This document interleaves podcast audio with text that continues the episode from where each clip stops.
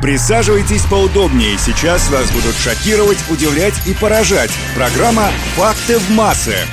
Всем привет! Вот уже 120 лет 23 июня отмечает свой так называемый день рождения русская балалайка. Это самый известный русский музыкальный инструмент, ставший одним из символов русского народа. Я решила не проходить мимо этого календарного повода и подготовила для вас несколько интересных фактов о балалайке. Факты в массы.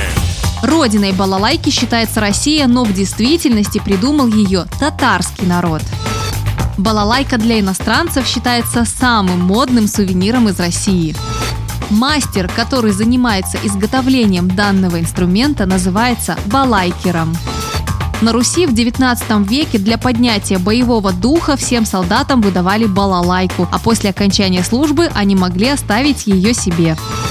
Этот музыкальный инструмент был подарен юному царю Петру Великому, и именно годами его правления датируется первое упоминание о балалайке, приблизительно 1714 год. Изначально балалайка была круглой. С течением времени ей придали треугольную форму, укоротили гриф и добавили одну струну. Русский царь Алексей Михайлович музыкальные инструменты в целом и балалайку в частности особо не жаловал. Он велел отбирать инструменты у скоморохов и бросать их в огонь, а тех, кто выступал против этого, даже отправлял в ссылку. По одной из версий, название инструмента происходит от русского слова «бала», что означает «ребенок».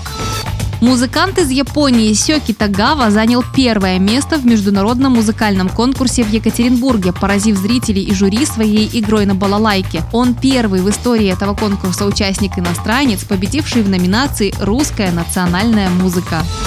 В Хабаровске установлен памятник балалайке. Его высота 12 метров. Он представляет собой две одинаковые по величине балалайки – русскую и китайскую. Кстати, китайская называется пипа.